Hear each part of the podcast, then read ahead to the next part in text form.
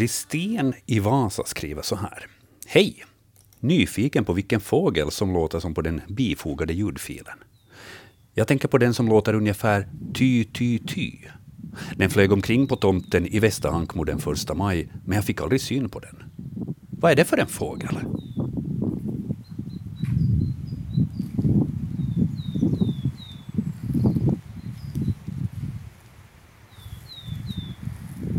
Den hörs lite sådär sakta där i bakgrunden i, i blåsten. Ty, ty, ty, ganska sådär försiktigt. Men Hans, om jag bollar ja. frågan till dig, vad, vad är det här? Det är en talltita, en av våra mesarter som eh, är typisk för barrskogen.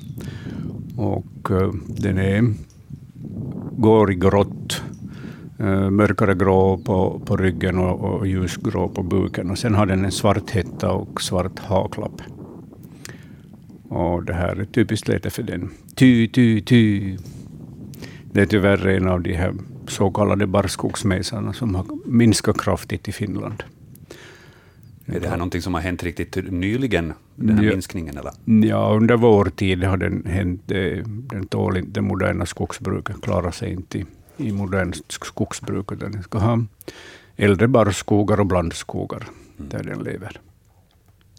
En mycket sympatisk fågel, orädd och trevlig. Det är trevligt att få börja med den. Ja. Hörrni, Välkomna till Naturväktarna i Ylevega. Vi håller på fram till klockan 21.00 och med vi så menar jag naturligtvis våra experter Hans Hestbacka och Anders Albrecht. God kväll på dig. God kväll. Och eh, Annika Ljungberg är också med oss, eh, men inte fysiskt, men hon eh, sköter bildbloggen på distans idag. Och Satu Olmanen står för det tekniska i Böle. Mitt namn är Joakim Lax och jag tänkte säga att det är vi som gör programmet, men det är det inte, utan det är ju ni lyssnare som gör det här programmet med hjälp av våra experter.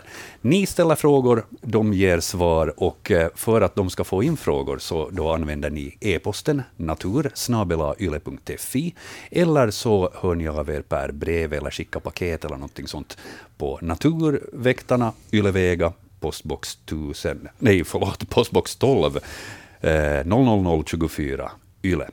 Den adressen ska ni använda. Och eh, man kan också ringa till sändningen 0611 12 13. Vi ska ta våra första samtal om ett litet tag. Jag tänkte först eh, också tipsa om bildbloggen som ni hittar på svenska.yle.fi natur. Eh, där kan ni följa med de frågor som vi behandlar, som vi har fått in per e-post i förväg. Eh, och där har vi en hel del bilder som har kommit in redan och jag tänker tänkte att här är kanske en fråga som, som passar Anders väldigt bra. Eh, det är nämligen en, ja, man ser på bilden en, en plastburk med något blad inuti och så är det kanske lite mossa i botten. Och eh, Hugo, åtta år från Porkala, han har skrivit så här. Är det här den hotade mnemos... Ja, där ser man. Mnemosynefjärilen? Om inte, vilken fjäril är det här? Och vad kan jag ge den för mat? Vad ska vi svara åt Hugo? Ja, det, det är inte mnemosynefjäril utan det är, en, det är den vanligaste av våra vitfjärilar, nämligen rapsfjärilen. Och den är lätt att känna igen på de här mörk, mörkskuggade ribborna på undersidan. De andra, andra vitfjärilarna har inte på det, på det sättet mörkskuggade Hagtornsfjärilen har ju mörka ribbor men de är inte så här, så här breda och liksom smutsiga som rapsfjärilen. Mm. Och så är den mindre och mnemosynefjärilen flyger ju inte ännu förrän vid midsommartid ungefär. Så den får Hugo vänta på ett tag? Den får Hugo vänta på. Den, larven lever nämligen av nunneört och det är just nu som den äter sig mätt och nöjd. Mm. Och de här vuxna fjärilarna de, äter, de vill bara ha socker. Och det betyder att de går på blommor. Man kan nog ge dem eh, honungsvatten eller sockervatten som man blöt, blöter någon. Man kan ta lite tuppapper och fukta det med sockervatten och klibba fast det inne i, i burken. Men dagfjärilar vill ha en stor burk. Att gärna, gärna typ 30 liter eller sådär mm. för att trivas. Och sen får man aldrig ha den direkt i, direkt solljus. Burken. En, en annan sätt att mata den är att släppa ut den och, och titt, följa med när den går på blommorna och, och hitta sin mat själv. Och det är väl kanske att föredra egentligen. Jag menar, så får man följa med också hur den beter sig. Ja, men det är ju ro- roligt att tit- titta på nära håll när den rullar ut sin sugsnabel och, och suger. Och jag tycker Hugo kunde först lite mata själv och sen släppa ut den. Låter som en strålande idé. Bra tips där åt Hugo. Och det var alltså rapsfjäril Ja. som man hade. Bra. Hörni, det har kommit in alltså en ganska stor mängd frågor, så jag ska på det viset förbereda att det kan hända att vi inte hinner behandla ja, ens hälften av frågorna, så på det viset så hoppas jag att ni som har skickat in frågor i förväg har på det viset tålamod. Eh, vi ska försöka få lite bredd på frågorna idag, och det, det ska vi också kombinera med att vi lite så där passar, eh, passar in frågorna på den expertisen som vi har att tillgå här idag. Eh, men den är också bred, kan jag säga, så ingen fara. Jag tror det är dags för kvällens första samtal också. Vi får säga god afton. Vem är det som ringer? Ja, Westerlund från Nago, hej. Hejsan! Hur står det till i Nagu? Vackert och blåser lite. Ja, då är det myggfritt i varje fall. Ja. Ja, Hör du Svartstaren? Har den tappat sångrösten?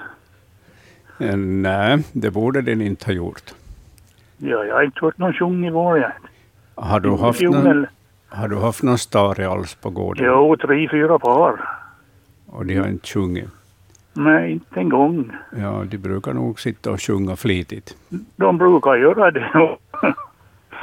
Ja, och speciellt om det är fl- flera par på gården så inspirer- det är, inspirerar det ju det, varandra. det är tre, tre, fyra par åtminstone som häckar. Ja, Mm. den betyder alltså att de har redan ungar som de matar. Jo, jo, nu sjunger de inga mer, men Nej. då tidigare i våras.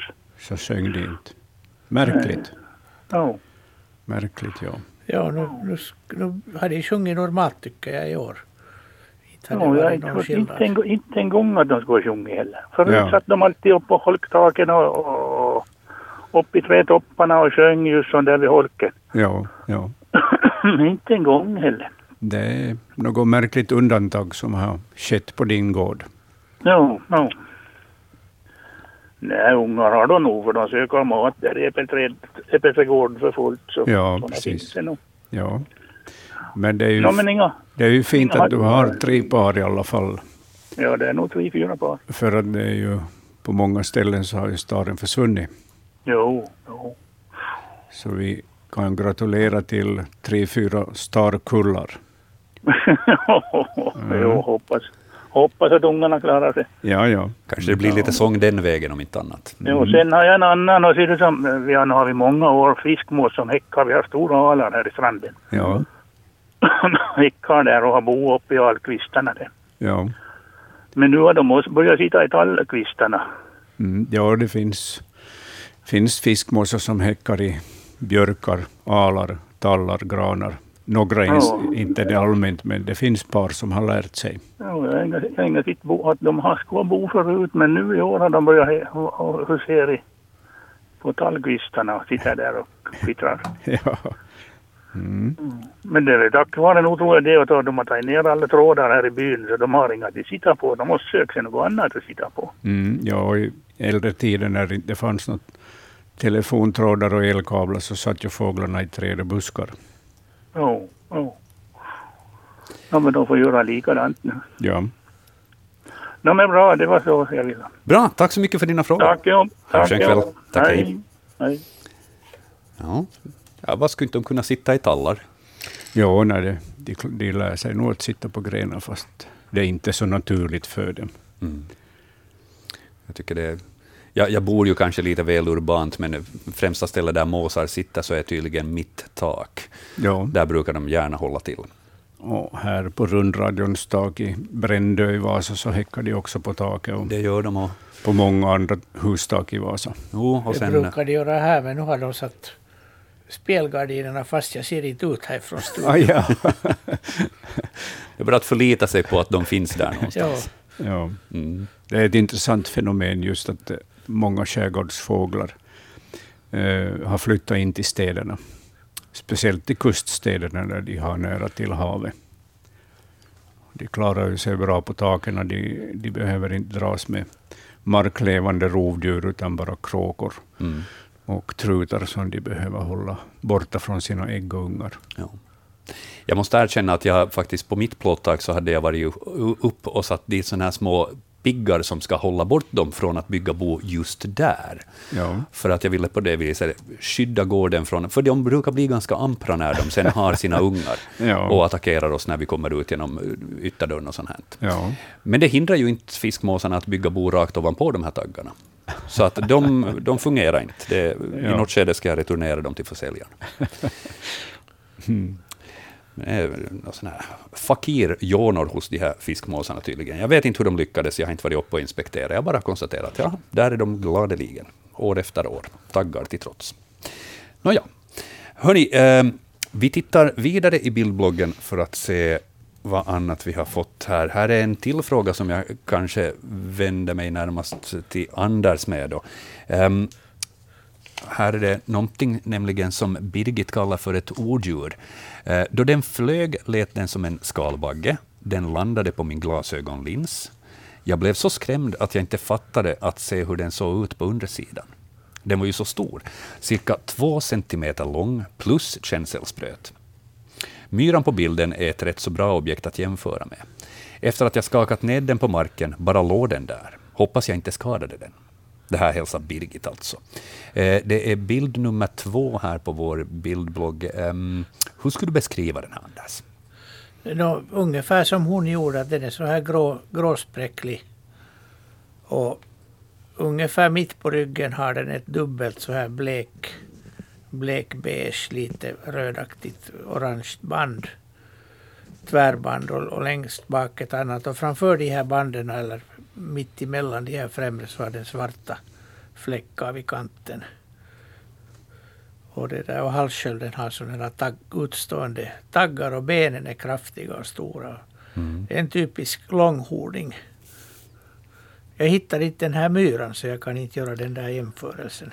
Jag börjar just leta efter den jag också. Undrar om vi har begränsat av bilden så att den kanske inte syns. Det kan vara, men att man ser i alla fall mycket bra vad det är. Och den, den heter lövträdslöpare.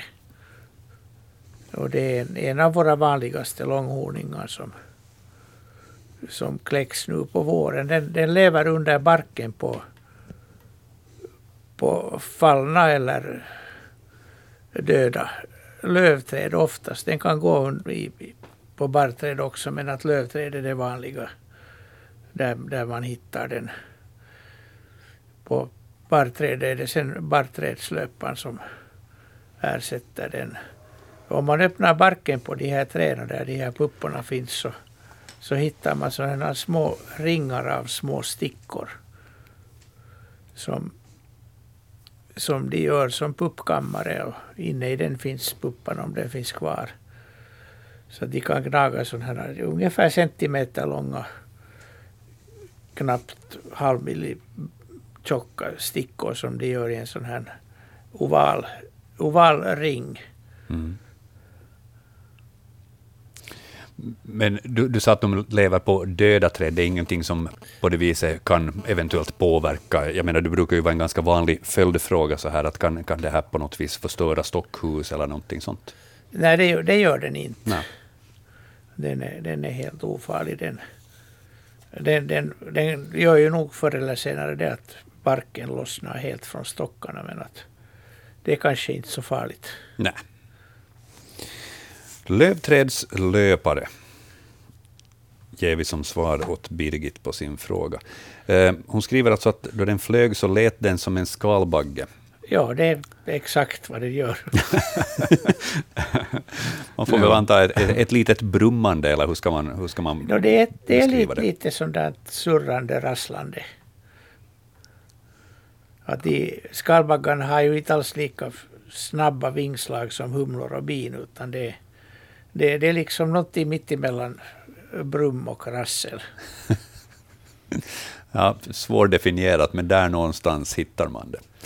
Um, humlor nämnde du. Det har annars, um, ehm, här idag väl så publicerades det en artikel på svenska.yle.fi som just handlar specifikt om humlor.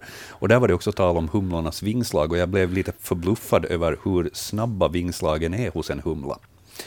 Uh, enligt artikeln 180 vingslag i sekunden. Stämmer det alltså?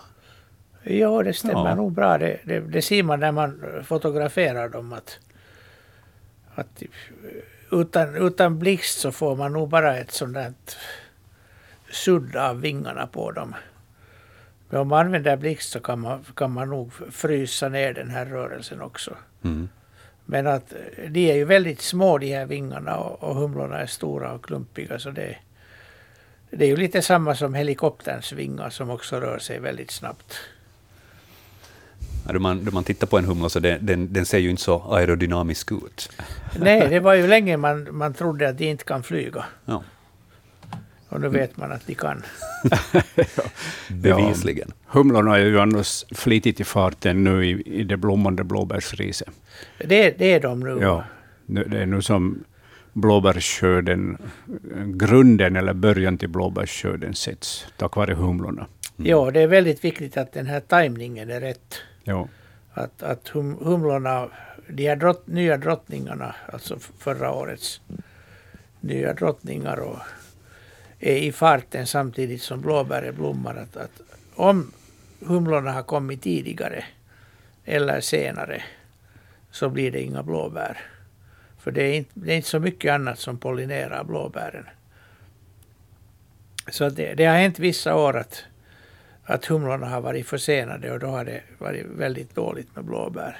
Men i år verkar de vara just rätt tid ute. Ja, ja jag har varit på sherrystugan i Närpes några dagar och där har det surrat varje dag flera humlor i, i blåbärsriset. Det låter förtroligt och hopp, hoppingivande. Ja. Mm. Jag har börjat börja göra plats i frysboxen med andra ord. Hörni, vi ska titta till telefonlinjerna igen. Vi har samtal på gång, så vi säger god afton. Vem är det vi har med oss? No, god afton, det är Levi här från Sibbo. Hej Levi. No, det jag skulle fråga, att vart det där har fåglarna, sparven, sitt, gråsparven sitt bo? Var, vart har den bo, bo sparven, gråsparven? No, gråsparven kan ha under tegelpannor, uh, under tak och, och sen i ventiler och i holkar. Jaha i holkar också? Jo, de kan bygga i holkar också. Jo. Men jag visste förr, för de har varit bort nu många år. Det var då på 50-talet. Jag bodde i var sån där tegel. Ja. Tegeta. Och där, där hade de bo under, under tegel. Ja. Men nu, nu har vi plåttak så de måste ju ha i holkar då i så fall. Ja. Vi har plåt. Och där så, så bor de där. Att det går inte. Men hur är det med det här hackspetten? Var har den bott? No, större hackspetten och de andra hackspettarna så de hugger ju ut bohålor åt sig i, framförallt aspar, men också uh, alar duger bra. Och, uh, så att i olika sorters träd hugger de ut sina bohål. No, vi har en sån där stor, sån där stor, vad heter den nu, den där cell, cell en stor cell. Ja. Där, den har bo där, där är en hackspett som har bo där. Den ja. är vanlig, vanlig hackspett. Gratu den, har un, ungar och den, de skriker så då, de unga, unga dit. Ja, ja, det är sådär tre, fyra meter upp där, det där hålet. Gratulerar. Mm. Jo. Ja. Och så skulle jag säga en, en sak ännu. Att de ska sluta avverka skog då när fåglarna häckar. För det är helt, helt förbjudet. skulle vara förbjudet. Borde vara förbjudet. Det borde vara det, men tyvärr är det tillåtet. För, för det minskar hela tiden. Mm. Därför har vi inga sådana här toppmeter mer. Alltså, förr hade, förr hade ja. men inte, inte mer. Mm. Inte. Så ska de inte avverka heller den här rötmånen, för det, det blir dåligt virke då. Så gjorde, inte gjorde de förr så. Inte. Det blir dåligt, dåligt virke då. Jag vet det. Det blir dåligt i rötmån till avverk skog. Precis. Just det, just. No, det var allt det gjorde. Men jag skulle vilja att de skulle sluta med det avverka, de här de fåglarna vi, vi, vi skickar hälsningen vidare. Gör så, gör så. De är bra. Jag säger ha det bra. Ha det Detsamma. Ha det gott, Levi. Tack, tack, tack, hej. Bra, hej, hej. Ja. Eh, vi tar ett till samtal här direkt. Välkommen till Naturväktarna. Vem är det som ringer? Det är Anita, hej. Hej Anita. Um, jo, jag återkommer till Levis ja. uh, sak om att man inte ska avverka. Men när är det tryggt att avverka? Avverka liksom, uh, när har de då byggt färdigt så att säga sina bon och ungarna är borta? Ja, nu, hösten och vintern. Under våren och sommaren så, alltså häckningstiden är ganska långt utdragen om man ser på alla arter. Men om man eh, ja, från och med mars månad till och med juli månad, då borde man inte avverka. Okej, bra. Mm. Finemang. Ja. Tack för det. Bra, mm, tack så hej. mycket. Hej. Ja, då, då behöver inte jag ställa den följdfrågan. Bra att det, eh, vi har alerta lyssnare som hakar på. Ja. De här hackspettarna är ju annars oerhört intressanta eftersom de är så kallade nyckelarter för många andra fågel, hålbyggande fågelarter. Så det här hackspettboende som Levi har i sin cell, så det kommer att duga sen åt star eller göktuta eller rödstjärt talgoxe. Så de, de bygger bon åt, åt uh, andra hålbyggare. Så är det ju nyckelarter också på ett tråkigare sätt. Att de, de tar sig in utan nyckel i, i holkar och annat. ja, ja, det gör de. Ja, de tycker om att äta fågelungar, proteinrik föda. Ja, jag har nog så haft sådana bekymmer med, ja. med holkan när de går, de, går, de går från sidan in och hugger upp. Ja, det enda som hjälper när man får en sån här hackspett som specialiserar sig på holkar, att man bygger dem av, av det här vattenfast faner. Ja. Jag, jag bytte en gång ut alla mina holkar, en 30 stycken ja. gjorde jag av, av filmfaner. Ja. De höll två år, sen hade spetten gått igenom allihopa. Se bara, se bara. De brukar lämna dem när de... Men de, de var helt galna i dem. Ja. Trägen vinner. Ja. Ah, ja. Um, plåtskivor brukar ju ibland sättas runt fågelholksingångarna mm. och sånt här.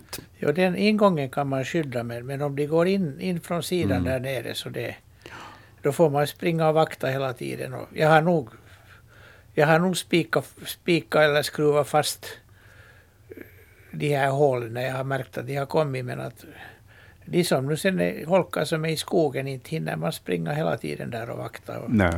och det, det tar nu inte så jättelänge för en spett att komma in och, och äta upp äggen eller ungarna. Ja, tyvärr är det på det sättet. Mm.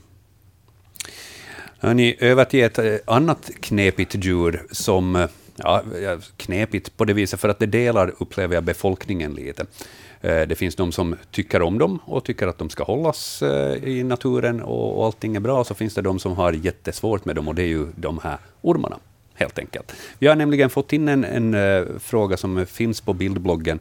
Det är Kati som har fotograferat en orm som hon hittade i ett dike. Men hon blev fundersam att är nu det här en snok eller är det här en huggorm? Och sen undrar hon också varför är den så tjock? Är det det att den eh, väntar tillökning eller har den just ätit gott? Um, på bilden så har vi alltså en, eh, en, en orm som är utan det här traditionella, vanliga zigzag-mönstret som lätt skulle göra det sådär enkelt att, att artbestämma den till en huggorm. Den har inte heller då gula fläckar som uh, skulle hjälpa en att säga att men det är ju en snok, utan den är ganska jämnt svart. Um, vad säger experterna, vad är det här? Huggorm eller snok? Jag har båda väntat på den andra. ja, det, det här huvudet är nog typiskt så ett sånt här trekantigt huggormshuvud. Ja. Mm. Så att det är nog det är nog det, det är frågan om. Det den, den är nog inte, huggormen är inte direkt i den här tiden så det kanske den har ätit en hur mycket skulle det rymmas? En tre, fyra skogsorkar här inne i, i magen på den. Ja, ja det är en välfödd huggormshona. Ja, den är, nog, den är nog väldigt mätt och ser nöjd ut. Och det som alltså avslöjar att det här är en huggorm, så är det alltså främst från den här bilden, så är det alltså huvudets form. Annars brukar man ju ofta tala om att på ögonen så kan man också då avgöra det. Jo, men det syns, syns inte här. Så det, mm. man det... kan också se på den här sista bukskölden som ju är, är delad hos snoken och hel hos huggormen. Men att det här, det här trekantiga huvudet är ju typiskt för huggormen. Mm. Huggormshona väl född, mätt i magen. Det får vi ge som svar åt Kati. Hörni, 12 minuter i jämn timme, Yle Vega är kanalen ni lyssnar på och programmet heter Naturväktarna. Vi håller på fram till klockan 21.00 med att besvara era frågor om djur och natur. Det finns några sätt att nå oss. Det är ju dels e-posten natursnabelayle.fi och nu ikväll då också telefonnumret 0611 12 13.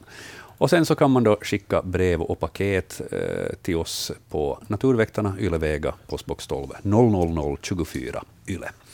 Eh, vi har fått in eh, ett eh, paket hit till studion, men jag tror att vi väntar med det till nästa timme.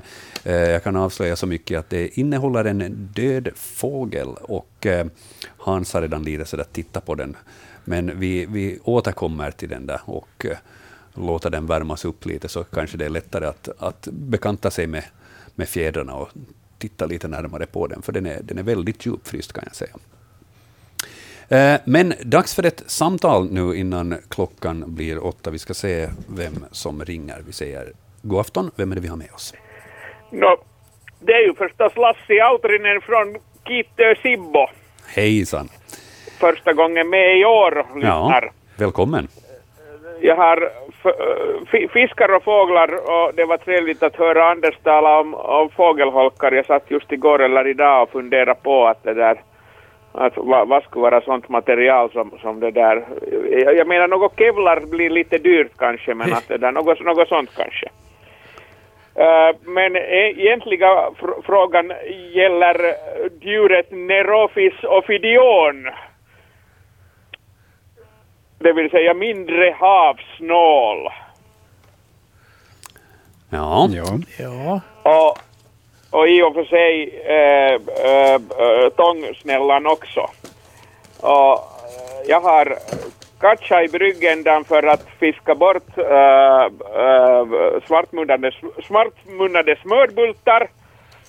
Och, och, det där och nu i år när alltid när jag har lyft katchen upp på bryggan så har det varit mängder med äh, äh, havsnålar, huvudsakligen havsnålar, lite, lite det där också tångsnällar. Ja. Uh, liksom flera, liksom 20-30 på en gång. Jag tror själv att jag har kanske svar till det här men jag, jag ska fråga att, att det där, vad va, va, va det där, har ni något svar? Tidigare har det liksom varit någon gång kanske någon. Menar, du, menar du tidigare i år eller tidigare Nej, tidigare år? år. Tidigare år för för flera år sedan och, och vidare. Men i år har det varit exceptionellt. Och vad skulle det bero på? Ja, vad skulle det bero på? Jag tror helt enkelt att uh, vindar och strömmar har fört in uh, havsnålar, tångsnällor in mot stranden. Vi har, vi har ju nog fått mycket bättre vatten också. Ja. Där att de, de, jag, jag tycker nog havsnålarna har, har ökat i i Pärnovattnen de senaste åren. Tångsnälla har jag aldrig hittat där. Den är nog mera, tångsnällan är ju nog mera västlig. Att det, ja, det, det, det är mycket, mycket mindre av dem. Och, ja. fast, det, fast det är trevligare för de, de liknar sina små, mera sina små kusiner sjöhästar. Jo, jo den, den är ju betydligt mera spektakulär. Havsnålen är nu bara en, en mask. Men ja. de kan ju vara väldigt vackra i färgen. Ja, absolut. Lektiden. De kan vara alltså, jag, jag, har, jag har själv, nu, nu, nu ska det, det är ju faktum att det där att vattnet, eller verkar att det är liksom uh, bättre, bättre kvalitet och, och, och, men, men en väsentlig skillnad är min katcha. Förut har jag haft en som är sådär, uh, det där, eller vi ska säga nu har jag en grön katcha. Ja. Och mina tidigare katter har inte varit gröna. Och ja. när jag försökte själv lite läsa om det här så det där så, så de fäster ju sig vid, vid det där. Men på nät kan man ju nog det där få en enstaka, enstaka sådär. Men att, uh, men med Katja, Katja har situationen varit den här och jag funderar att, att är det nu bara så att min Katja är, är, det där som nya gröna Katjan är, är det där liknar mera och sådana växter vad de tycker om att, att det där fästa sig. Det, det kan mycket väl hända. Jag tycker att de är, de, de är väldigt sällan på, på blåstång och, och brunalger och sånt här. Men, mm. men sen på de här ål, ål, ålnate och borstnate och, och framförallt ålgräs så, så det tycker de väldigt bra om. Och de är ju alla gröna. Mm, precis. Att det, kan nog, det kan nog bra ligga någonting i det där som du... Tyvärr har jag nu bara en katcha och den är grön så jag borde ha referenskatcha. Jo, helst en 30 av vardera. ja. Hör du ännu kort det där, pil, pilfink, ingen fråga egentligen men jättetrevligt att, att, att pilfinkarna har ha, ha anlänt även hit till skärgården och de har nu varit här kanske kanske, nu borde jag ha kollat i min loggbok, men kanske två, tre år åtminstone. Och, och, det där, och de är ju trevliga att, att uh, följa med och deras uh, let, lete särskilt. Ja, ja de, de är trevliga. Det enda tråkiga att de har jagat bort gråsparven. Ja, ja. ja men gråsparven har ju nog försvunnit före pilfinkarna. Eh, kom eh, alltså invadera eller bredde ut sig i Finland. Så att... jag, tyck, jag tycker i Sibbo hände det ungefär samtidigt. Att de, ja. Det var liksom ja. plötsligt bara så var de kvittre i en, en häck här där nära oss. Och plötsligt var det ändrat och sen var det en, en annan art som bebodde den. Ja. Men att gråspar finns ju nog in, inne i Helsingfors ännu hur mycket som helst. Dit dit tycks inte bilfinken gärna gå. Nej, ja, bil... grå, gråsparv har jag nu inte, kommer inte ihåg att jag skulle ha sett här. Knappast på Kito, annat än flyttande kan man ju se. Ja, ja förstås. Sen ännu sista så det där bara, bara hon här äh, sitter på havsbalkongen och, och, och äh, har kanske ännu, det är ju vår ännu så man kan ha lite nötter ännu, ännu det där i sin nötautomat Ja. Två, två eller tre hackspettar äh, besöker. Och, och en, en det där, äh, en är helt lugn, den kommer, kommer den är liksom på, vi ska säga en och en halv meters avstånd och, och man, kan, man kan prata åt den och, och så. En annan så, så om man inte säger någonting så kommer den också, också där nära men om man ska prata till den så måste man vara tre meter från den. det, det är jättebra att du matar spettarna nu medan ännu holkfåglarna har, har ägg och unga så att spettarna har annat att äta. Ja, ja. jag har ty tyvärr nog här, här en blå, blåmesholke som, som det där, no, ja, jag ser ju den då när jag är, jag är här och, och hackspetten tittar alltid emellan in här, här, här, här är någon som har gjort holkar som, som istället för metall, metall den här öppningen så har tak, tak sån här filt. Och det har inte varit ett lyckat, uh, lyckat det där, uh, en lyckad innovation. Aha, det fungerar så, inte. Så jag har också kanske 30 holkar och stor del av dem har, har denna, denna det där, uh, det där innovation som, som som sagt inte, inte har varit bra. Men, jag, tror, jag tror att spetten tror att det är mörkenbark. Och, kanske, kanske, kanske tillverkaren lyssnar på det här så det där, så det där uh, produktionen kanske ändrar. Ja, det kan hända. Ja. Tack, tack för samtalet. Hej då. Ha en skön kväll. Hej. Tack. De här havsnålarna är ju oerhört intressanta. De är ju eh, smala, långsmala, nästan som trådar. Och, och eh, de har en, eh, när det gäller förökningen så, så har de precis samma system som, som det här no, sjöhästarna, sjöhästarna mm.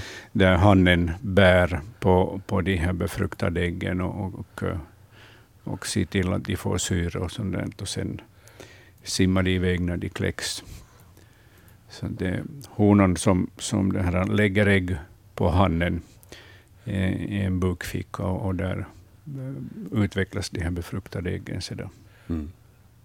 Det är ju väldigt vanligt bland fiskare att det är hannen som tar hand om, ja. om, om rommen och, och ungarna. Mm. Men ytterst få som bär på den.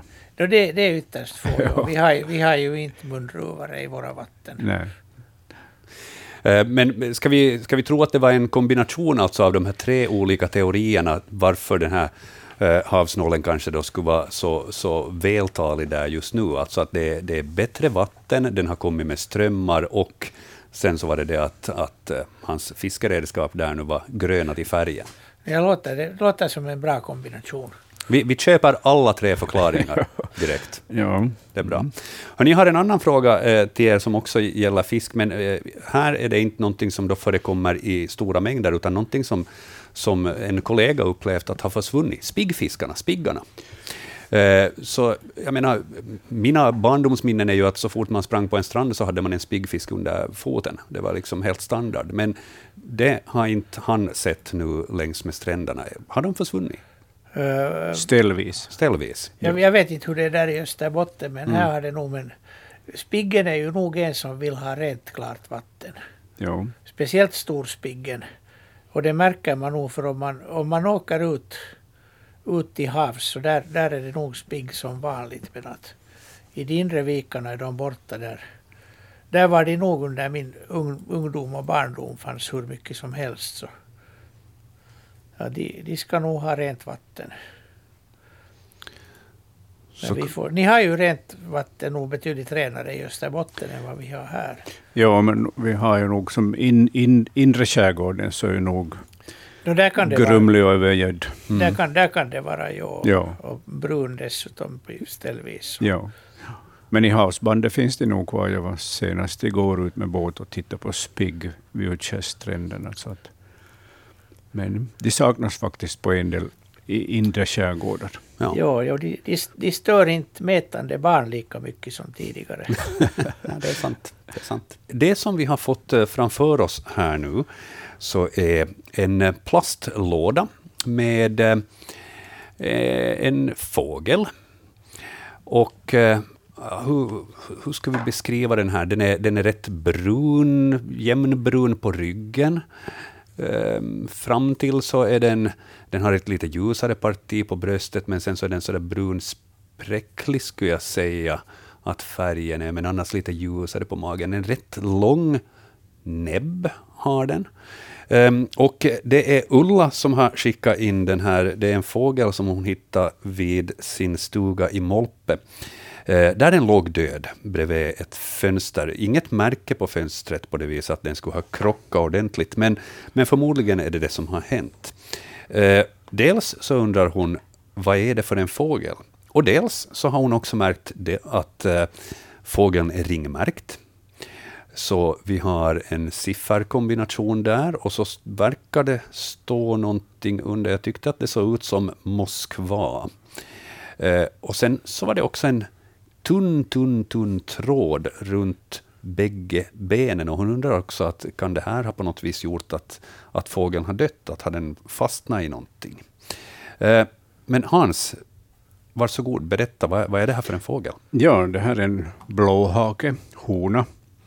Och, och eh, eh förutom att den har den här anspråkslösa då, bruna färgen, så, så har den en liten antydan till till roströd, rostrött och blått på, på det här halsen. Hannen är ju mycket färggrann. Han har, det är därför han heter blåhaken. Mm. Han har blått och rostrött på halsen. Sen är det typiskt också för blåhakarna att de har det här roströda under, under kärten. Ja, alltså och, du viker ut stjärtfjädrarna lite. Så. Ja, ovanpå stjärten också är den roströd. Ja. Inre, halva inre delen av, av stjärtpennorna. Den är lite större än en talgoxe. Och det här är då en fågel som är ringmärkt till Ryssland, eftersom det står Moskva på ringen. Mm. Och den uh, övervintrar i Asien, den här. Det är inte så många av, av våra arter som övervintrar. Övervintrar i, i, i det här ostlig eller sydostlig riktning, men blåhaken hör till de här få som gör det. Och den här har då varit antagligen på väg till, till svenska eller norska fjällen för att uh, häcka där. Uh, den hittades 23 maj, visst? Ja, 23 ja. maj på lördag. Ja, och, och blåhakarna uh, flyttar ju upp längs med den Österbotten, eller via Kvarken, ja, alltså längs den österbottniska kusten delvis uh, kring den 20 maj, så tidpunkten är den alldeles riktiga. Mm. Så det här är nog en fågel som har fönsterkrockat. Att den har sen lite något hår eller sånt som har trasslat in sig i fötterna, så det har nog ingen betydelse för döden, utan den har knäckt nacken, misstänker jag, mot fönstret. Mm. Men du, hår säger du, alltså det, det, är inte någon form av tråd eller Nej. lina eller någonting sånt, utan det är hår? Ja, det var något hår som den hade fått eh, runt sina fötter. Ett människohår? Det, ja, alltså. mycket möjligt. Den har fallit ner på marken och eller altanen, mm. verandan. Ja, terrassen. Terrassen, ja, ja där finns säkert lite människohår. Eh, eller hundhår. Ja, det tror jag inte. Ja, mm, med människohår. Ja. Så att eh, den har, när den har sprattlat sina sista tag så har det trasslat in sig lite hår där då. Men ett mycket rart fynd. Mm. Och, och, det är klart, vi, vi, ska, vi ska det här, skicka in den här ringen med uppgifter då till ringmärkningsbyrån i Helsingfors. Och de skickar då eh, uppgifterna vidare till, till ringmärkningsbyrån i Moskva. Och så får vi småningom ett svar på var den är ringmärkt och när. Precis, så får man på det viset då kartlagt hur, hur den har rört sig och hur gammal den är och, och, ja. och sånt. Mm. Spännande, men då, då blir det här en liten sån här följetong i sommar. Visst, ja. Det, det kan hända att det tar ett litet tag innan vi får svar. Det brukar ta ett, ett, ett eh, gott tag innan man får svar då från Ryssland, men det kommer nog småningom. Mm. Men det här är ju viktigt att, att när man när man hittar ringmärkta fåglar, att man tar tillvara ringen och sen skickar man in den till ringmärkningsbyrån i Helsingfors och, och sätter med då eget namn, egen adress, när fågeln har hittats och under vilka omständigheter. Blåhaken, eh, den ska vi ta och lyssna på också.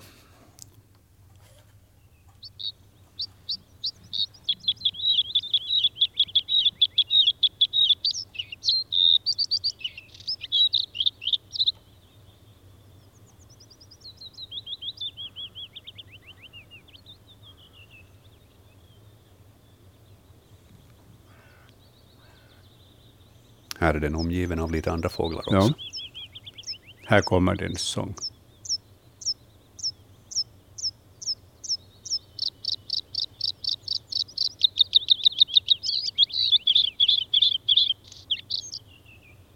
Den häckar givetvis också i våra fjälltrakter i norra Finland och, och, och det här Kilpisjärvi uppe i, i finska armen så är ju ett utmärkt ställe för blåhake. Mm.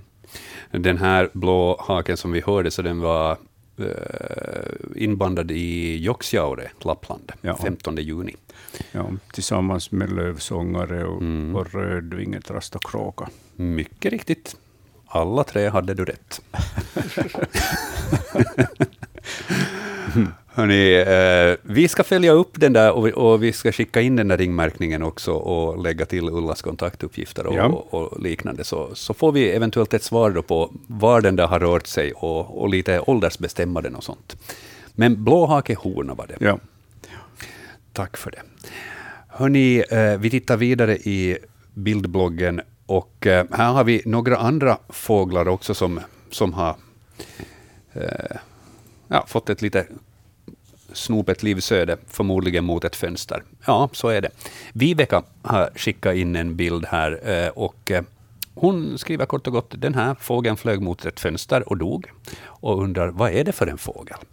Vi hittar den där på bildbloggen och den har eh, gula inslag både på, på skärten och på vingarna. Um, och så finns det ett ett tallbar där bredvid också för att lite sådär storleksbestämma den. Men vad, vad, vad, kan man berätta om den där? Ja, det här är en av våra minsta småfåglar, en grönsiskehona, eh, som eh, till största delen går i sån här gulbrun spräcklig eh, fjäderdräkt. Och sen har den då ett gult vingband på båda vingarna. Och, Kärten är kort och djupt, ganska djupt inkluven. Och, och det här är då en, en vanlig, vanlig fågel i våra trakter. Då. Och det är förstås uppe i sin häckning nu. Han börjar med sin häckning. Och, och det här har haft oturen att flyga i fönster. Och det är en grönsiskehona. Mm. Vi har ju ibland talat om det där just att hur man kan undvika eh, det här med att, att fåglar flyger in i fönstret eh, genom att hänga upp olika saker och sånt. Ja. Mm. Ska vi kanske uppdatera lite med de här olika tipsen? Vad ska man göra för att undvika att fåglar flyger in i fönstret? Ja, man, det finns ju vissa fönster som, som, där fåglar flyger ihjäl sig ofta. Och, och, och vid sådana fönster så ska man... Ett sätt är förstås att dra för gardinen eller spjälgardinerna. Det hjälper delvis, men bättre är det att hänga upp eh, till exempel blåa band framför fönstret, eller sen klistra fast på fönstret en, en en siluett av, av lärkfalk eller sparvhök. Så, och när de ser den här siluetten så brukar de undvika fönstren. De, ofta är det så att att eh, fönstren speglar naturen utanför, så de tror att det är helt enkelt skog och buskar som de flyger in i, men de istället flyger in i fönstret. Mm. Fönster har ju också en tendens att, att fungera eventuellt som kanske en spegel för dem, att de kan tro att det är en rival eller någonting sånt. För det här är ett beteende som man ibland märker hos fåglar, att de kan hålla på lite sådär attackera ett fönster eller åtminstone jo. flyga mot det och sånt. Och det har vi också fått in en fråga om. Eh, finns också på bildbloggen som ni hittar på svenska.yle.fi natur. Eh, där är det Dea som eh, undrar vad den här sädesärlan håller på med då den flyger kring bilens spegel och vid, vid sidofönstret på, på spegeln. Ehm, hon skickade ett videoklipp alltså med eh, den här CD-sällan som och fram och tillbaka höll på att byta plats mellan att sitta på sidospegeln och sen sätta sig framför sidospegeln egentligen bredvid fönstret. Och det där höll på. Av och an, av och an. Vad, vad, vad är det som händer här? Det här är Cedercells Hanne som då har upptäckt sin spegelbild som är en rival och, och uh, han är ju fly förbannad på den här spegelbilden och, och attackerar den. Smutsar ner bilen samtidigt och i värsta fall så, så stressar han ihjäl sig. Uh, för den här uh, rivalen försvinner ju aldrig. Den är lika amper som han själv. Som han själv och, och det här... är så snygg dessutom. ja. ja. det här är ett beteende som, som en del småfåglar uh, sysslar med. Det gäller bofinkar, sädesärl och svartvit flugsnappare.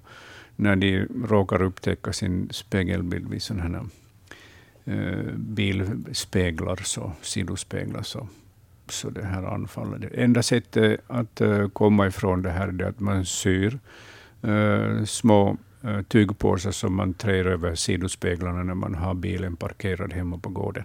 Mm. Då slutar de. Och så kommer man ihåg att ta bort dessa tygpåsar när man kör iväg. Ja. Det är det säkraste sättet. Bra tips, och det var helt enkelt det som den här CD-salen höll på med, som det jag hade undrat om. Vi ska titta till telefonen igen och säga god afton. Vem är det som ringer? Oj, kan jag få be att du sänker volymen lite på radioapparaten där? Jo, hej. Hej. Hör du, det här mitt namn är Mats uh, Wexström och jag, vi har, jag är ute på kärren här på Hubbmällskär i Nykarleby skärgård. Och jag har en sån här sak att det här, vi hamnade här för några, för, på tisdag kväll att, att rädda en, en det här lärkfalk ur vattnet som hade av någon anledning hamnat dit och vi fiskade upp den och så började räddningsoperationen. Och vår fråga skulle vara den att det här, hur hamnade den i vattnet? Att vad det, för det var ju ett jävla oväsen där med trutar och måsar som försökte ta livet av den. Den ja. simma framåt där med fjäril simma vi får ut med båten så fiskade Ulla upp den. Att där. Ja, jag tänkte föreslå att, att trutar och måsar har mobbat den så kraftigt att den inte har kommit undan. Ja. Jag, jag misstänker det. Just så. För de, okay. kan de bara ta livet av en rovfågel så gör de det när de är många tillsammans. Så Ja, ja, och lärkfalk är ju liten så att... Ja, den mm. var liten, otroligt smäckig fågel ja. med sin, sina vingar så vi satte in den i bastun här sen och ja. sen med lövkorg och det här gav den under, sätta i handduk och vatten och undermat, vi har inga kött där så att men att allt var ju, jag tassade sen till bastun på, ja. Mm. på det här på natten på femtiden på morgonen och möttes av en urarg och ilsken lärkfalk. ja, det förstår jag. Ja. Mm. ja så att jag sparkade upp, eller sparkade, öppnade den, där, den här buren då, eller ja. den där plastkorgen mot dörren som var öppen. Den flög utåt på en sten och sen näbbade den bittert på mig några gånger. Och så, så det här flög den över syrenhäcken ut mot havet, sen en härlig sväng in mot skogen. Ja. Och så pilsnabbt att det var helt otroligt. Ja, den hade åter, återhämtat sig helt och hållet. Ja, ja. ja, så att vi fick nu, vi lyckades med det här. Vad trevligt, vad trevligt. Så att jag ville bara meddela att det var en, det var en skön upplevelse för ja. oss också att se den där smäckrofågeln mm. i full fart fara tillbaka till friheten så att ja. säga. Ja. Trevligt, trevligt. No, det var min berättelse. Tack för att du delade med oss. Jo, tack, tack. tack. Ha en riktigt skön kväll. Hej då. Tack, hej. Tack, hej, hej. Ja. Lärk, lärkfarken är ju en, en liten och vindsnabb äh, falk som är specialiserad bland annat på svalor och, och trollsländor. Mm. Så inte på det viset ett hot mot dessa trutar och, och Nej, och liknande? nej men, men, men trutar och måsar som mobbar alla rovfåglar som de kommer åt. Ja. Fin historia vi fick där om, om lärkfalken. Vilken, ja. vilken fin upplevelse att få se den flyga iväg igen. Hörni, eh, vi ska titta till e-posten och bildbloggen igen. Eh, här är ett par bilder på svamp, svampar eh, som vi ska besvara. Det är nämligen både Victoria, nio år, och Kristina som har fotograferat och skickat in här. Um, och jag, jag, jag, misstänker ju att det är samma, det, det, det, vågar jag påstå. Men, men det här tror jag att vi överlåter åt Anders att, att svara exakt på vad det är. Eh, Kristina eh, undrar alltså om den röda på laven är en blomma, en parasit eller någonting annat. Och jag var redan och sa att det var svamp, och så får vi se ifall jag hade fel. Och Victoria, nio år, undrar då alltså om det här röda på laven som hon hittade på berget när hon gjorde en eh, skoluppgift i naturen. Att, vad, vad är det för någonting? Eh, Anders, du kan titta på bildbloggen och, och, beskriva kanske de här. Ja, det här, det här är det, det hos slavarna som kallas apoteker. Som motsvarar, motsvarar till exempel murklan hos stelmurklan eller skålen hos skålmurklor. Och, och det här vita under, så det är ju det består ju av en svamp med invävda alger i. Så att eh, laven i sig är en svamp med alger i. Och de här, de här murklorna på, det är helt enkelt fruktkroppen. Som hos vissa av de här, de här begarlavarna är röda. Här är nog åtminstone tre arter begarlav på den här första bilden. Ja. Och där är en som heter pöslav det är de här ganska långa vita med röd topp. Och sen den här kockenillav som är de här trattformade. Och sen är en, ännu en som heter Cladonia sulfurina som är ett så här söndertrasig. Här finns tre, tre stycken av den här snett ner om den här tallkvisten som, som går snett här. Så det är åtminstone tre arter här blandade. Ja. Och två av dem har då, har då fruktkroppar. Och de här, normalt den här, den här gruppen av, av begalav, så de har, de har också pykniden, alltså en sorts, en sorts uh, vegetativa förökningskroppar. Och de är som små röda prickar på kanten så att man kan alltid känna igen en begalav som hör till den här gruppen de här röda. Att sen komma vidare till arten, så det är en större vetenskap. Och här på den andra bilden så har vi den här kockenillaven som nu tyvärr har visat sig innehålla åtminstone en tre, fyra arter. Så att nu, nu är det ingen som vill säga mera vilken art det gäller utan att gå och titta på, mm. på DNA. Mm. Lär mig sån här tunnskiktskromatografin. Man ska ner på den nivån ja, men att mm. vi, vi, kan kalla den Cockenilla av den här, den här breda trattformade. Och sen många andra av de här de här megalavarna har ju sen bruna eller, eller bleka apoteket, men de här har röda. Och då när de finns så är de ju jättevackra. Speciellt på våren brukar de vara välutvecklade och, och lysa omkring, omkring sig. De här lavarna bryter ner den här förnan, de här tallbarren och, och det som finns här och gör att de småningom försvinner från berget. Där svar åt, åt eh, Victoria och eh, Kristina som hade skickat in de där bilderna. Vi, vi, ska återkomma till lite mer eh, frågor som kanske berör temat lavar. Då, men, eh, jag tänkte som så, vi har två telefonlinjer som blinkar här och gör mig uppmärksam på att folk vill prata med er. Så vi tar ett samtal och säger god afton. Då tar vi följande istället. Vi var inte riktigt tillräckligt snabba där. God afton, vem är det som ringer? Jo, det är Gunne Salenius. Hej, Hej Gunne. Vad har du för en fråga? Det är radion. Ja, det är du. Ja, just det. Och jag tänkte fråga, är det direktutsändning nu eller? Det är det Nej, också. Aha. Så att du får ställa no. frågan till Hans och Anders. Ja, så. No, jo, jag har en sån fråga som jag har som inte jag vet riktigt hur jag ska behärska nu och som jag har blivit utsatt för. För att äh, jag brukar nämligen uh, har sådana här tomatplantor som jag driver upp själv. Och, och det är ett litet växthus här in vid huset. Ja. Och det där, nu så, så hände det här i den här veckan så jag blev riktigt överrumplad och tänkte att nej men vad har det hänt nu? För de där tomatplantorna, jag hade 40 plantor där till exempel och sen hade jag en styroxlåda eh, kolplantor som var väldigt fina och, och där var sen också sån här uh, bladselleri och, och de är bra. Nå, nu var det eh, en morgon här sen så, så var det några borta så tänkte jag att jag har att, att, att kanske de har försvunnit på något vis eller vissna men man brukar ju alltid se då utav bladen som blir kvar. Och, och, och, så vattnade jag dem, eh, sen här var det i förrgår och om kvällen så, så vattnade jag dem och, och stängde fast dörren riktigt väl.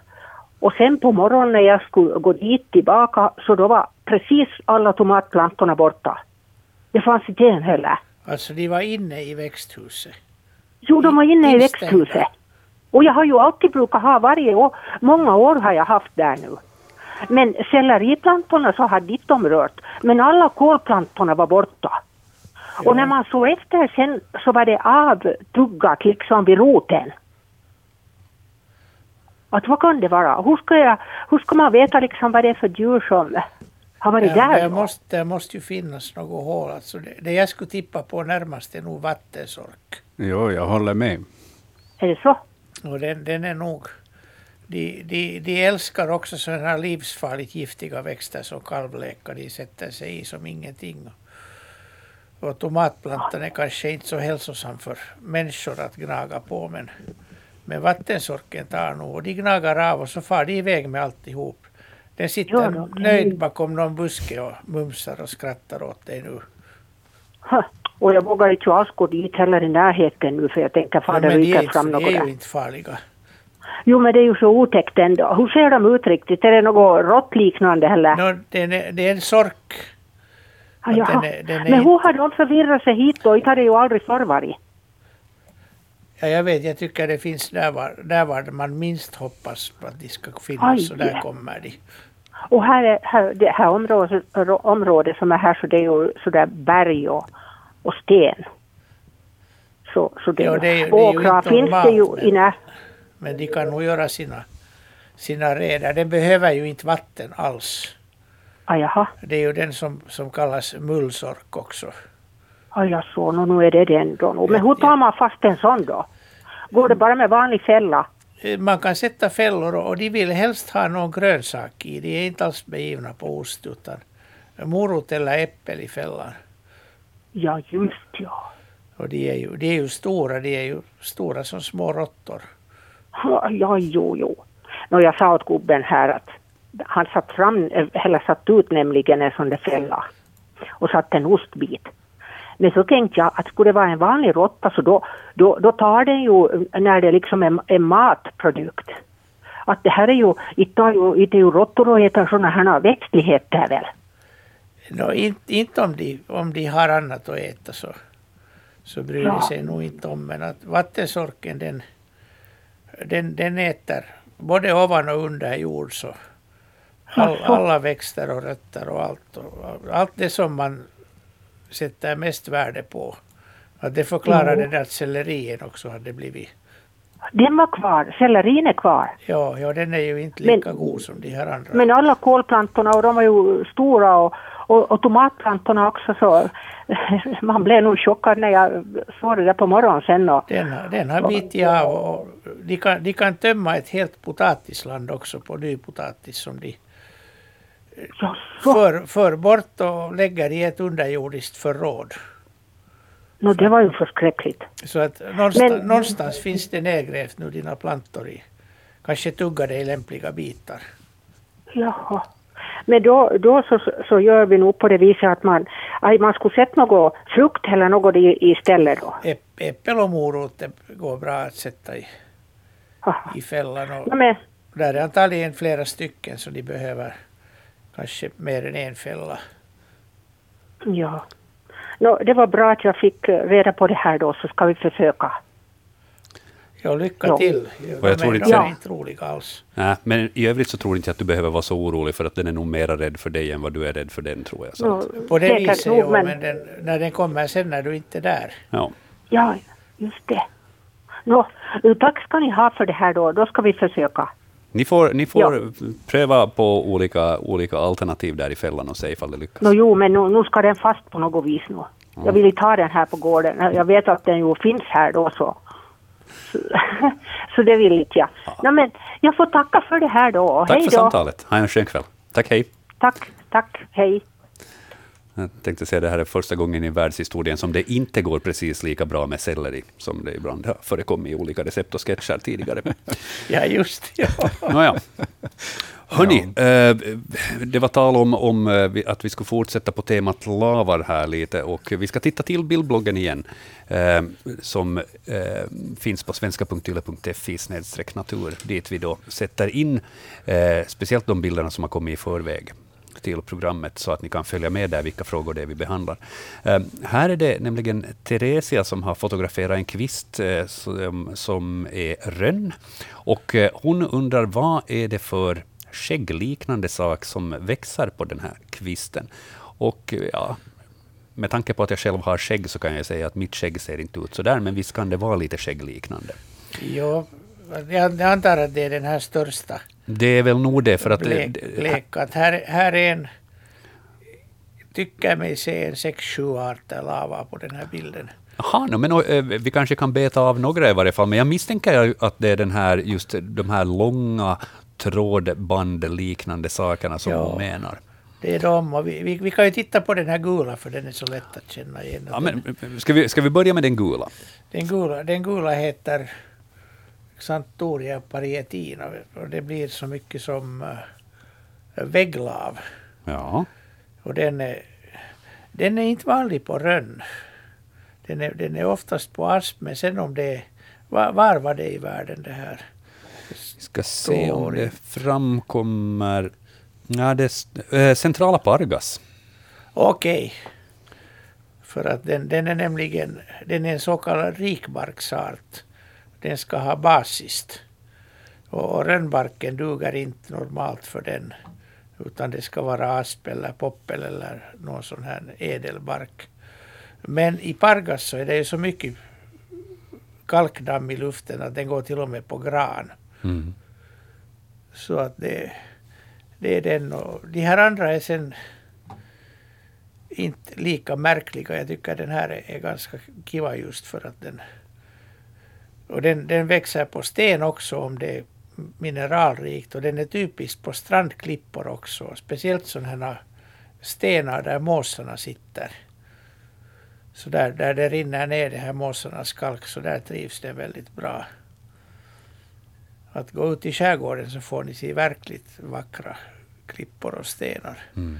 Men den här vita vita, den, den ser ut, ja det är nog det är en brosklav. Och det, alltså det finns en som heter slånlav som liknar, men jag skulle säga att det här är brosklaven. Av vilka det finns flera arter. Det här är antagligen Ramalina fraxinea som, som kallas bara helt enkelt brosklav att brosklaven är en av brosklavarna kan man säga. Ja. De alla andra har någon, någon namn till. Och de här är, är arter som de tar nästan all sin näring ur luften. När det regnar så de liksom tar av det damm som ramlar på dem och de är väldigt känsliga. Att under det sura regnet på 60-70-talet så dog de nästan ut att de, de försvann och nu är de på väg tillbaka med god fart på, på många ställen och speciellt förstås sådana kalk, kalkdammstrakter, där trivs de bra. Ja. Det har ju hela tiden varit immunt mot det sura regnet. Men de har kommit tillbaka här i Helsingfors också inne i städerna och inte lika mycket som, som då men i alla fall det finns. Och det här är en, en stor lav som den kan bli upp till 15 centimeter lång om det vill sig. Jaha. Så den är imponerande. Och på början av, slutet av 60-talet ännu, så början av 70-talet så, så täckte de många trästammar i, i parkerna här i Helsingfors utkanter, så de var helt, helt lurviga. Och sen några år senare så var de helt borta och nu nu dyker de upp igen och det blir allt mer av dem. Mm. Så de, de är ganska roliga. Och de här, de här olika arterna kan sen vara ganska knepiga att bestämma och skilja från varandra. Men brosklav? Brosklav, ja. ja. Kanske, kanske det räcker som svar på, på Teresias fråga om den här kvisten. Jag menar, här var ju många andra arter, men där hade jo. vi nu vägglav och brosklav identifierat. Jo, det, det, det är de som, som ser ut som sig själva här på bilden. Att det, de, de andra är ganska suddiga och svåra att, att se vad det är, så kanske vi inte behöver ta upp dem. Nej. Eh, Teresia hade skickat in en till bild också, eh, som där hon skriver att det är en bild på en fågel som simmade omkring med sina ungar. Också den då, eh, bilden är tagen i Pargas för drygt en vecka sedan. Eh, bilden är tyvärr lite otydlig, men färgsättningen syns ändå tydligt. Eh, men jag tycker inte riktigt att det passar ihop med någon, skriver hon. Ehm, det är en bild på en, eh, på en sjöfågel och den här bilden är fotograferad från vad ska vi säga, displayen från en annan kamera. Så att eh, på det viset så, så Um, det kanske lite otydligt att, att, se på den här bilden vad det rör sig om för en sjöfågel, men Hans, vad, vad skulle du säga? Vad är det?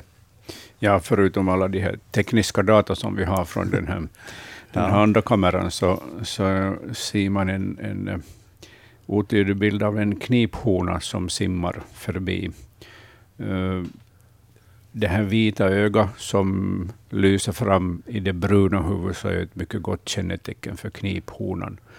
Uh, dessutom en vit halsring och, eh, och en vit vingspegel som antagligen är, är överdriven mm, via den här displayen. Men i alla fall goda kännetecken för kniphonan.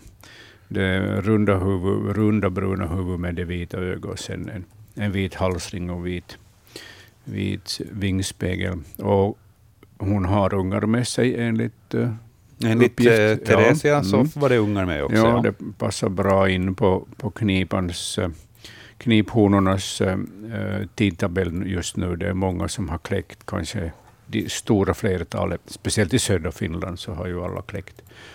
De är ju tidiga i sin häckning, de här kniporna, och, och uh, brukar kläcka i slutet av maj. Och sen simmar de omkring med sina ungar då och försöker rädda så många som möjligt som ska föra släktet vidare sen småningom. Mm. Kniphona var det som hon hade fotograferat, eller som, som någon annan hade fotograferat och hon sen hade fotograferat. Det är lite otydligt. ja, ja, men... Mm. Mm. Svar där åt Theresia, tack för de bilderna. Ja. Ett positivt tillägg också från österbottnisk horisont när det gäller lavan är att man hittar ju skägglavar i ganska många granskogar idag. Jo, och det jo. var ju helt borta när den luftburna försurningen var som värst. Så det är ju en, en oerhört positiv utveckling som har skett. De var, de var borta. Jo, det är sam, samma här, men jag tror att de kommer snabbare till er för att ni har, ni har bättre ventilation från havet. ja. ja. ja. Men det lönar sig att, att eh, det var ju stora och långvariga debatter om, om den här luftburna försurningen. Det var ju skogsdöd i, i Mellaneuropa och södra Sverige. Och, och jo, det lönar sig att tuta stort och skramla mycket i tunnorna. Sen ja. började det hända någonting sakta men Sen började det hända, ja. Mm. Vi har en 22 minuter på oss innan vi ska lämna plats för nyheterna på Ylevega, så vi ska ta nästa samtal i Naturväktarna. Vi säger god afton. Vem är det som ringer? God afton. God afton, god afton. Det är Gösta Blom från Maxmo. Ja. Ja, jag undrar just om alla flyttfåglar har kommit hit till Österbotten. Nästan alla. De, Nästan alla? De flesta har kommit, ja. Ja, jag har hört göken och sett svalan och... Ja, ja. Men inte tornflygaren. Uh, den har kommit nog, men inte i så stora mängder ännu. Jag har sett nog de första tornsvalorna, eller tornseglare som det heter idag, här ja. i, i, i Österbotten. Så den kommer nog till Maxmo ännu. De, Jaha. Ja, de har ju... Vi får, ja, får vänta på det då. Du får vänta på den, så sen har du din sommarfågel på plats på gården. Ja, ja, just så. Mm. Ja, ja. Tack, tack. Ja. Bra, tack för samtalet. Tack, hej, hej. Hej då. Hej. Det har ju utlovats sommarvärme till veckoslutet om jag minns rätt. Ja. Och, och, då kommer säkert tornseglarna på bred front upp hit också. Vi ska ta ett eh, till samtal. Vi säger god afton. Vem är det som ringer? Hej, det var Söderberg Gustaf från Närpes här som ringer. Och, och, och just som Hans sa, eh, svalorna här eh, igår, nej förrgår då jag satt i trädgårdsstolen och, och, och, och då, då hade jag tre stycken som satt och sjöng och så de kommer nog och, och så, äh, så småningom och i holkarna verkar de som har börjat så där sakta mak. Ja. Mm.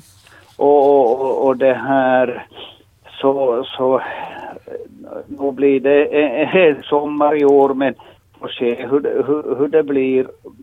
Med, om det blir kallt så, så inte de har någon mat de här, och, och, och de här ungarna sina.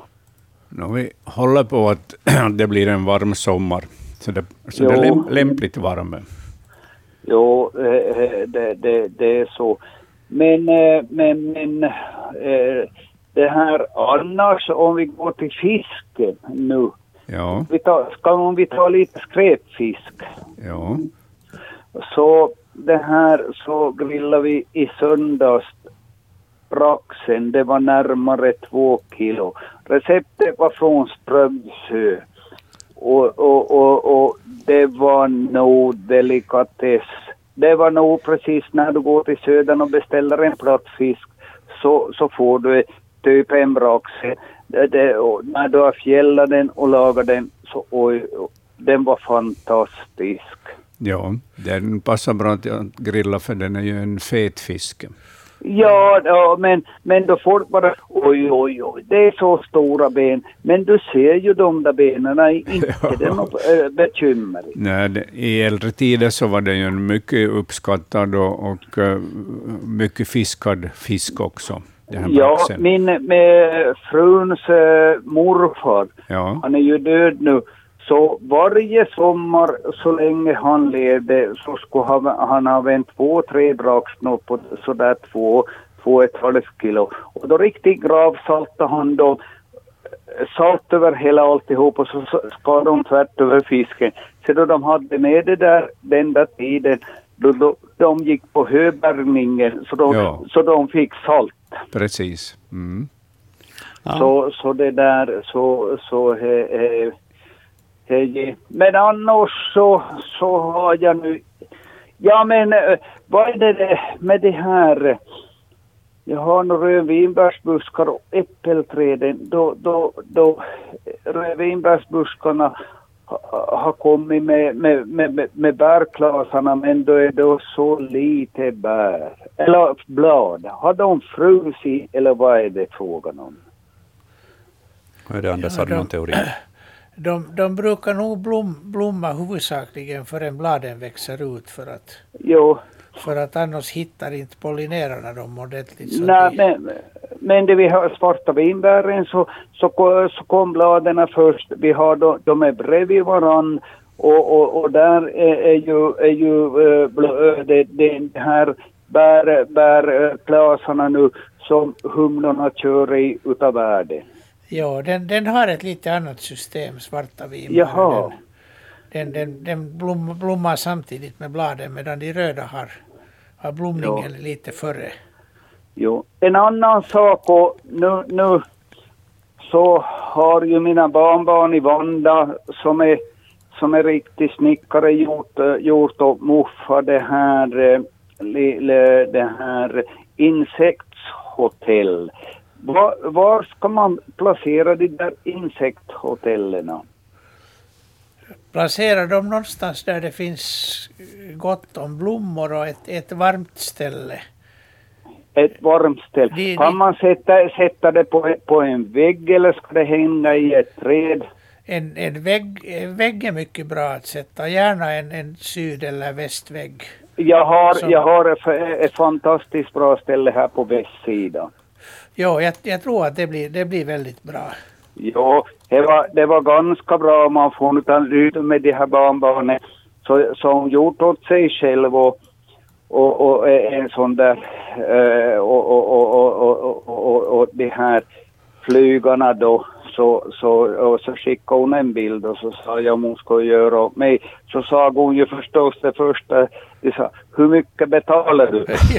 så, så, så sa jag, nu ska du få en euro. Men muffa sa. Det är ett femstjärnigt hotell och, och, och det här så sa han, du ska nog få tio då. Så det, det, det är nog knepiga det här, det här barnbarnet. Hon är en bra Men förhandlare. Hon, hon, var duktig och hon går, gick ut sjätte klassen nu i, i Hälsinge kyrkoby skola. Men hon, hon, har gjort allting själv. Ja. Det är, nog, det, det är fint att ni gör så där. Det, det gör så mycket nytta. No, visst, jag, jag, jag har nog så jag köpte nog från en, en tysk affär här i Närpes så köpte jag så jag ska sätta upp nu. Jag vet vad jag ska sätta dem och det ska jag göra nu med samma.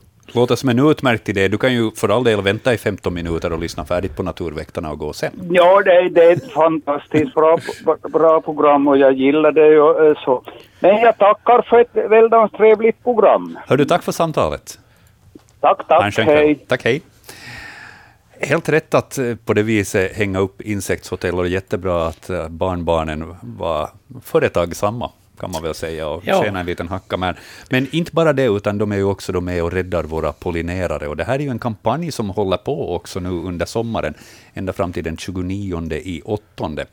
Eh, där eh, ni kan bekanta er mer om det här på svenska.yle.fi natur. Där har vi eh, artiklar om, om kampanjen Rädda pollineraren. Och där kan man också gå in, det finns en länk där man kan gå och notera sin egen insats. Så får vi lite statistik på hur mycket insektshotell det är som folk har satt upp och vilka andra åtgärder man har gjort för att på det viset underlätta för våra pollinerare. Men kanske våra experter skulle kunna dela med sig några andra tips än insektshotell. Vad är det man ska tänka på riktigt? Det måste ju finnas förstås eh, Blommor, blommande växter. växter. på gården, mm. gärna hela sommaren. Mm. Jo, och sen, sen åt, åt de insekter man får, om de är växtätare, det ska finnas deras näringsväxter. Och till exempel nässlor är väldigt viktiga. Ja. Och det där, så att ta och lite, titta var det, var det är värt att klippa gräset och, och låt resten vara. Att, att vi klipper själv så att vi klipper där, där man vill gå och där vi vill sitta och, och ha det skönt och resten har vi som en blommande äng och det, det är så roligt med, med blommor och surr och fjärilsfladderi att det, det är som i gångna tider. Och dessutom behöver man inte heller köra den där hemska gräsklippan som stör. Hellre skulle man då flyga helikopter fast har en större verkan. Ja, det, be det, behöver inte hela tiden se ut som en, en, en golfplan, utan det kan också nej, vara... Nej, alltså min... min jag, jag inte, alltså det kan ju vara snyggt med grön asfalt, men att mm. det, det är så mycket mer levande om man inte har det på alla ställen. Lite variation. Ja, exakt. Det är bra. Ja, det är ju samma med, med de här uh, vägkanterna och dikesrenarna också, som tyvärr slottas ofta till midsommaren, senast i månadsskiftet juni-juli.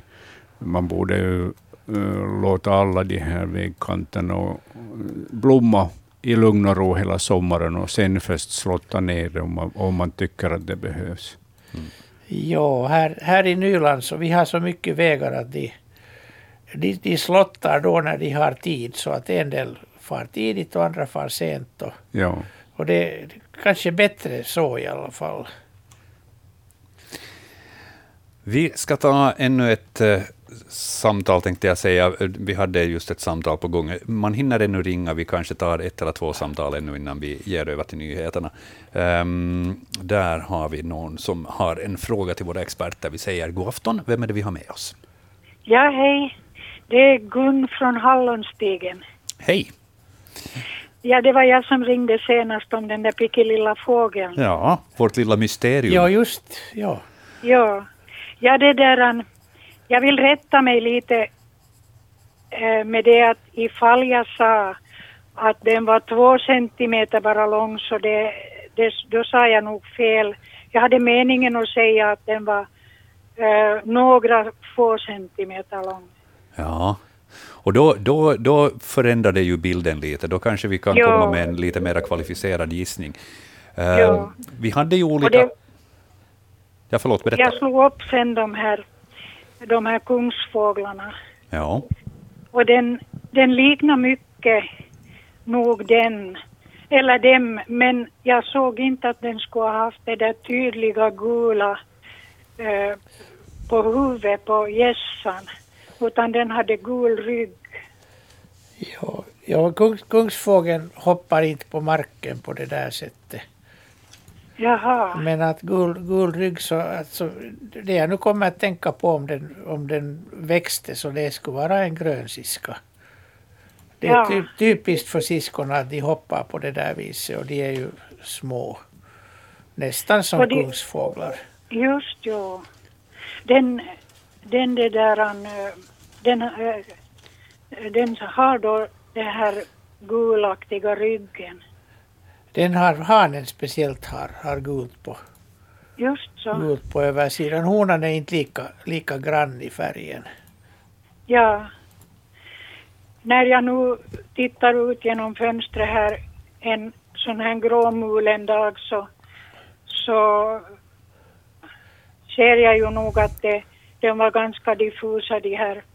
Mot de här gråa plattorna så var den där nog lite sådär så jag såg inte kärten på den heller inte. Nej, det kan vara svårt att på avstånd kunna göra den där, den där ja. storleksbedömningen. Men, men, men det, det, du berättade om den beteende och det, och det här med, med gult, så den, det passar nog bra på en grönsiska. Okay. Och sådär, sådär lite uh, lite sådär spräckligt färgad. Den är inte egentligen någonting utan allt möjligt. Då. Men går jo, i grått, grått och grönt och gult. Jo, just. Och det okay, passar och jättebra har, det. Den har, den har inte det där, det där uh, klargula gässan, eller ja. det där på huvudet, som, som kungsfågeln. Nej, den, den är, hanen är svart på gässan och honan är sådär grågrön. Att den har inte det gula. Mm. Ja, ja, mot det, de här svartgråa stenarna här i, i, i skymningen så, så kan det nog vara att den var i alla fall att det var en sån. Ja. Men då är det mysteriet löst, upplever jag. Jag skulle vi... säga det också, ja. Vad skönt ja. på något vis, för att det vet jag att det var, det var många som gick och kliade sig i hårbotten där efter sändningen och funderade. Jo, jag har ingen ja, det ju och jag förstod ju sen att, att ni, ni hörde att, det, att jag satt två centimeter, men, mm. men jag sa nog några få. Ja, precis. Ah, ja, alltså jag, jag grubblar på alla möjliga insekter och kom ja. inte på någonting. Ja. ja. Men allting tyder ja. alltså på en grön siska? Ja, ja. okej. Okay. Tack så mycket. Tack för samtalet. Ha en skön kväll. Ja. Tack, hej då. Tack för programmet. Ja, vet du för all del. Tack, hej. Tack, hej. Ja, Ja, Annika har satt en bild till nu på bloggen. Ja, och det har kommit ett, eh, vi, vi har ett par bilder där som, som eh, handlar om småkryp som vi ska ja, ta och titta ännu, till. En, ännu en till. Ja, eh, men vi kan ta den här ena, ena bilden som är uppdelad så att säga i tre bilder. Um, det är Tosse Lydman som har hört av sig och um, undrar helt enkelt vad är det för kryp som han har hittat i rosenrabatten som tidigt på morgonen kryper fram. Det är små, cirka en centimeter med svart kropp. De liknar lite flygmyror. Um, han skriver här att det är två olika, en med mindre huvud och en med större, och att hackspetten verkar gilla dem. Och så har han då skickat in flera bilder och vi har satt ihop de här, här på bildbloggen. Ja. Um, så vi kan lite titta på dem. Vissa har helt klart vingar, tycker jag det ser ut som. Vissa har inte lika klart och tydligt vingar, utan mera... Vi kan, vi kan börja med att sätt, sätta kroppen i en svart, mm. lite grovt byggd mygga. Ja. Och vingarna är, är då som myggorna har, två stycken. Och den här, det här är en egen familj av myggor som kallas hårmyggor. Och det typiska för de här är att de, de svärmar, de kläcks alla på en gång och kommer upp. De som, som larver lever de i jorden på, alla, på rötter och, och sånt här, gärna i lite fuktig jord. Och hanens ögon är enormt stora, det är därför de här storhuvade ser så där storhuvade ut. Det är helt enkelt ögonen som är enorma. De här med små huvuden är honor som, som har normala ögon. Mm. Och det är förstås för att hanen ska hitta honorna. De, de kan svärma i enorma mängder i luften sen. Så att det, det är hårmyggor. Det finns flera olika arter och olika, olika färger, men de går alla i svart och gult och orange. Inga andra färger finns med dem. Är det på något vis typiskt att de håller till i rosenrabatten just? Nej, det, det är där var det har varit, ja. varit, varit, varit lagom, lagom sån här jord, jord med rötter och, och lite, lite fukt. Det kan hända att det är när man har vattnat där. Och, och annars så här är, ser ut att vara är det nu skogspipa eller kirskål som finns här, att det är ganska frisk mark. Ofta är det sådana sådana bäck, bäckstränder och, och lundar där det är lite fuktig jord. Så de, de är nog väldigt i farten just nu. Jaha. Men att det finns en hela året, att en, en art flyger först på senhösten när, när frosten redan har slagit till. Och de flyger på natten. Eh, eftersom de håller till på rosenrabatten, är det någonting som man som rosägare ska vara orolig för? Nej, inte alls. Nej.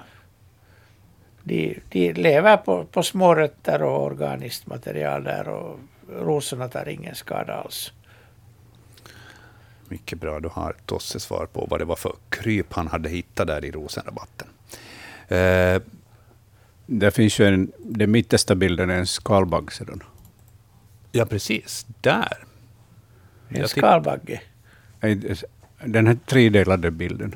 Nej, den mitt, mitt, mitten är en hona. Aha. Se bara. Där är nog honor på de andra också. Ja, ja. Mm. ja där ser man det faktiskt. Ja, okej. Okay. När man tittar där på, på, på kanten så ser man att där är en likadan. Mm. Just det.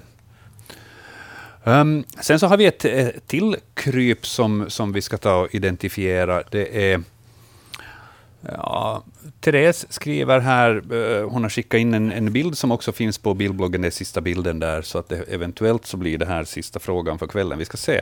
Um, Eh, men hon skriver där, ja, hon, har, hon har identifierat den som en majbagge. Ja, och det stämmer. Det är vi överens om. Det som hon undrar är alltså att är den här majbaggen skadlig för bin? Hon skriver, vi stötte på något som vi tror att är en svart majbagge i Tusby mitt på gräsmattan och inte i närheten av någon moskog. Jag läste att den är hotad i Finland och är på utdöd i Sverige, men så också en artikel om att det stör bin och deras honungsproduktion. Jo, alltså vi har ju, är det nu tre arter av de här, och ett par är ganska vanliga. Ja. Så att de är, inte, de är inte alla hotade. Och speciellt senaste tio åren så har de ökat kraftigt. Att man har börjat se av dem igen. Och det, det är honan som är så här jättetjock och, och fet och full med, full med ägg. Och hon, hon kryper omkring bara och, och lägger ägg på marken efter sig och de här äggen kläcks och ut kommer sådana eh, larver som, som ser ut som något, vad ska vi säga, lite liknar tvestjärtar eller någonting sådana mycket, mycket små men med, med långa ben. Och de kliver upp, kliver upp i blommorna. Och där väntar de på att det kommer bin. Och så hoppar de på bi och så åker de hem med biet till, till boet. Vanligen är det solitära bin, att det är inte, det är inte, inte de här odlade honungsbina. Och så hoppar de av biet där i, i boet och så äter de av av biets förråd av, av nektar och pollen. Så de snyltar på, på bina. Att om det nu sen gör skada åt bina, det är lite svårt att säga. Mm. Inte så mycket. Det är ju inte fiffigt av en, av en parasit att äta så att man skadar sin värld. Utan just sådär lagom. Men du sa att de, de, det här gäller främst alltså de här solitärbina som, som de jo. ger sig på. Att det, det är inte så att en, en biodlare som producerar honung skulle vara orolig ifall han, skulle, han eller hon skulle hitta av de här majbaggarna. Nej, det, det är nog så att de, det, det är mera undantag att de går in. Och jag, jag har på känn att, att de här bina så de, de tillåter inte sådana här parasiter. De, de plockar bort om de ser att någon kompis har dem på sig. Mm. Medan de här solitära bina så har ju ingen som kan lusa av dem. Så att de, de kommer in. Alltså det är sandbin och jordbin och andra som, som får av de här. Ja. De alla andra parasiter de har, de är ju verkligt hemsökta.